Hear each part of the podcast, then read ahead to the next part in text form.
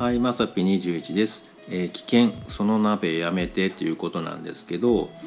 いろんな鍋がねあると思うんですよね。今も鍋のシーズンねちょっと終わっちゃいましたけど、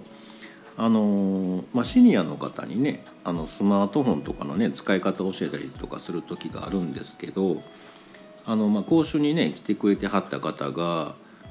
どっかね新聞社のねでお勤めやった方なんですけど、シニア層あるあるでね、アカウントのパスワードがわからないと。で来たでと思ってたんですけど、ひょっとしてね秘密の答えパスワードっていうのかな、秘密のワードみたいなのあるじゃないですか、再設定用のやつね。あれなんか覚えてはりますかって聞いたらね、もう絶対間違いないやつ覚えてるって言わはるんですよ。でね、それ何ですかって聞いたら、ちゃんこ鍋やっていうね、もうあれはもうめちゃくちゃうまかって、印象に残ってるので、全部それにしてると。だからもう間違いない、ちゃんこ鍋で間違いないっていうので、そんだけね自信があるんやったら、じゃあそれ一回ね入力してもらって、パスワードをね復活させましょうかっていうのでね、じゃあ文字入力の練習も兼ねてちゃんこ鍋って入力してくださいってね任してたんですよ。で、先生できましたっていうので、見たらですね、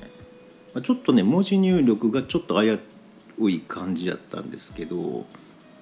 ちっちゃいイヤーがね入力できなくて飛ばしはったんですよね。ちょっとあかんやつだね。なんかねできましたってね見せられてもね、そんな鍋ちょっと怖いっすよねみたいなね。よくねパチンコ屋さんのなんかねパーのとこだけ電気消えてますみたいなネタはありますけど、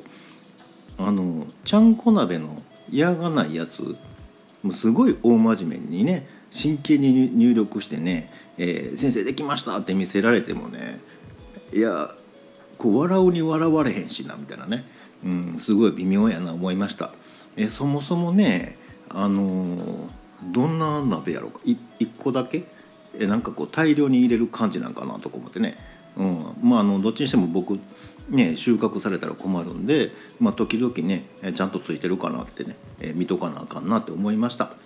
また下に並んでるボタン等を押していただけますとこちらからもお伺いできるかと思います。ではではまさぴ21でした。